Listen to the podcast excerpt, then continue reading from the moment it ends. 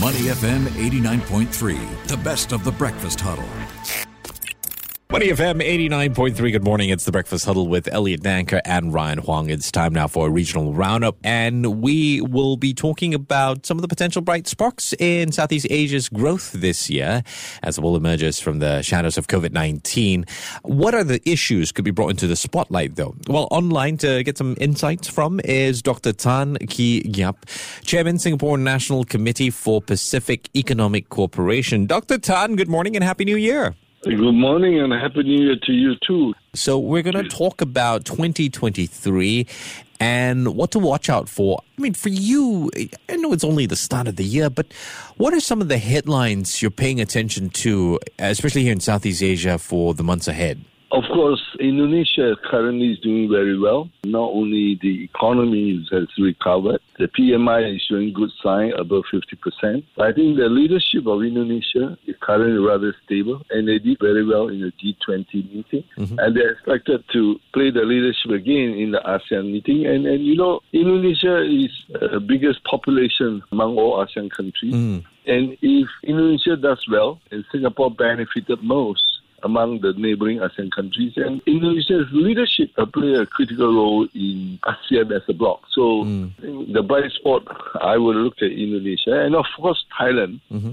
Thailand, we should see uh, some political contest in the coming months, and I expect tourism in Thailand and in Vietnam to pick up. And our neighboring Malaysia, at last, we are seeing some seemingly stable political situation led by Anwar Ibrahim as a prime minister. But you know, although Malaysia have the potential, rightly they should do much better than they're supposed to be over the last 10 years, but they get into this political chaotic situation. Yeah. I hope that has ended, and if that is the case, then I think uh, you should see foreign direct investment flowing to Malaysia. Mm. If Anwar can hold his government stable at least for another next five years. Mm.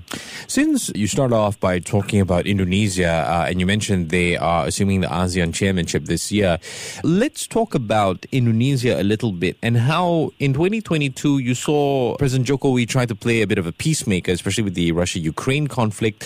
What are your thoughts on that role that Indonesia could play with regard to the Myanmar conflict?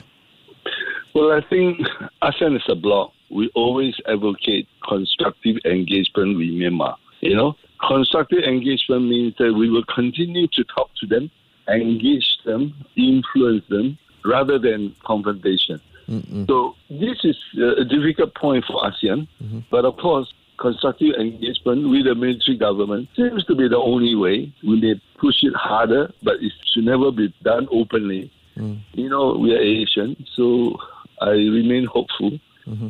in the months ahead that ASEAN, especially Indonesia, will continue to exercise its leadership collectively among ASEAN nations to get Myanmar back to the right track of economic development. Mm. I suppose this is the ASEAN way, you know, rather than confronting Myanmar, boycotting Myanmar, they will push Myanmar into another corner Mm. And that will be bad for the uh, Myanmar people, mm. I think. Mm. Open and constructive talks.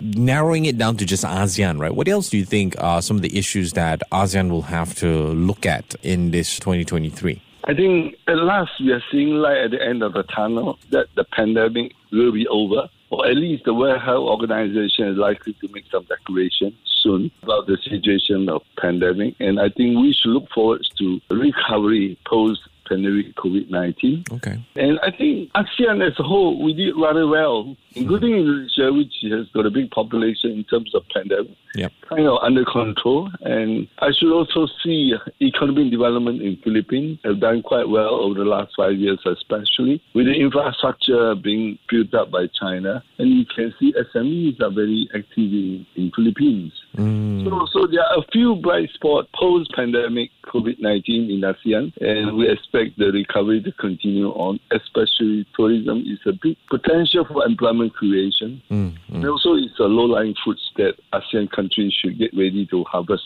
especially tourists from China, from Korea, from Japan. I think especially from China. That should be a bright spot for the uh, immediate recovery. Okay. China loosen up. We'll talk about tourism in, in China in just a sec. But Dr. Tan, if you don't mind, I want to expand out of ASEAN into more of a Southeast Asia. You know, on the back of your, your last comment, for Southeast Asia, right, what are some of the sectors that you think could potentially grow?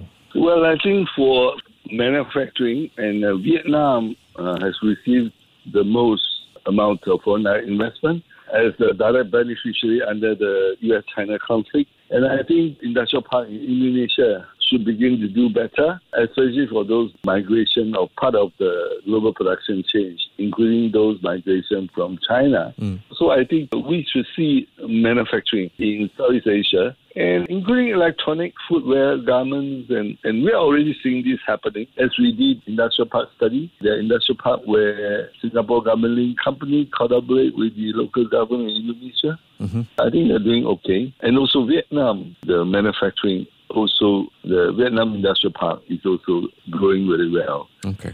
What about the, the flip side, uh, sectors that could potentially suffer this year? Any thoughts on that? We have not quite recovered. So mm-hmm if you want to talk about the sector that suffer, I think the tourism sector has been suffering. Mm. But as I say, we see light at the end of the tunnel. Mm-hmm. Uh, but the uh, ASEAN government have done something better in terms of the bureaucracy because mm-hmm. ASEAN countries are competing against one another to approve on direct investment when Vietnam does it so quickly and Indonesia responded by saying, you know, President Jokowi we should approve faster. Don't take six months or three months. We can do it in two months.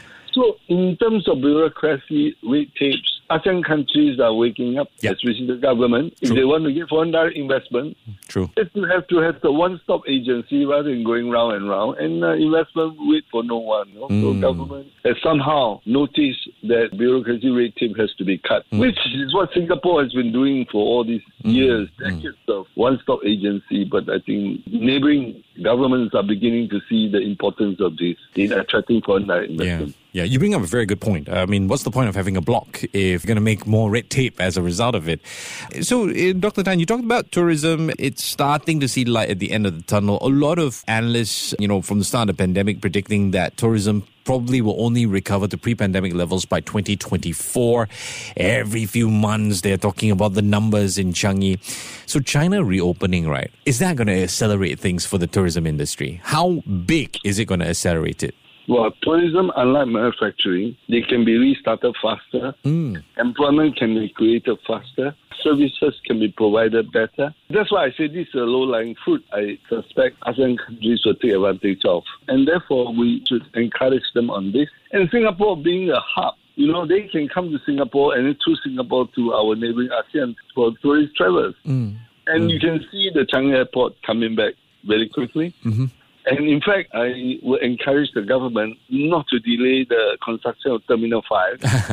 because if you do that, when the construction sector starts to boom, even 2024, 25, when traveling resume normal, it'll be too late. Yeah, so it's better yeah. to take a position and uh, carry on with our Terminal 5. And mm. I think Singapore will be on the way to be the biggest regional aviation hub mm. in capturing not just travelers to ASEAN, but also travelers from China to ASEAN and to get out to the rest of the world, yeah. Europe and uh, North America. So we are in a good position provided if we plan ourselves well ahead. It's also an interesting situation. I mean, obviously, it's going to benefit other economies like Thailand, Vietnam, and whatnot. But there were a lot of businesses that sort of downsized or downscaled during the pandemic, brick and mortar shops as well. Do you see that with the positivity and, and potential for tourism to come back, that such uh, businesses will start to, I don't know, scale up again? Or are we expecting sort of a cautious type of reopening? You see, downsizing for companies are considered lucky. Okay. Many countries folded, you know. Mm. So, and when the business return, you can expect business plan to react quite swiftly. And therefore, I don't think they will wait. And in fact, many SMEs were hurt during the uh, pandemic. Yeah. I think this round is bad. But going forward, if the global economy demand is going to be slow, so even if you want to bring it up your businesses, it's not easy. It's quite challenging. So yeah. manufacturing facing uncertainty. So tourism services seems to be the direct economic benefit that they will take full advantage of. All right. I've been speaking with Dr. Tan Khee Giap, who's the chairman, Singapore National Committee for Pacific Economic Cooperation. Dr. Tan, I appreciate your time this morning. Take care and have a great day ahead. My pleasure. Same to you. Thank you. Bye bye. To listen to more great interviews, download our podcasts at moneyfm893.sg or download the SPH radio app available on Google Play or the App Store.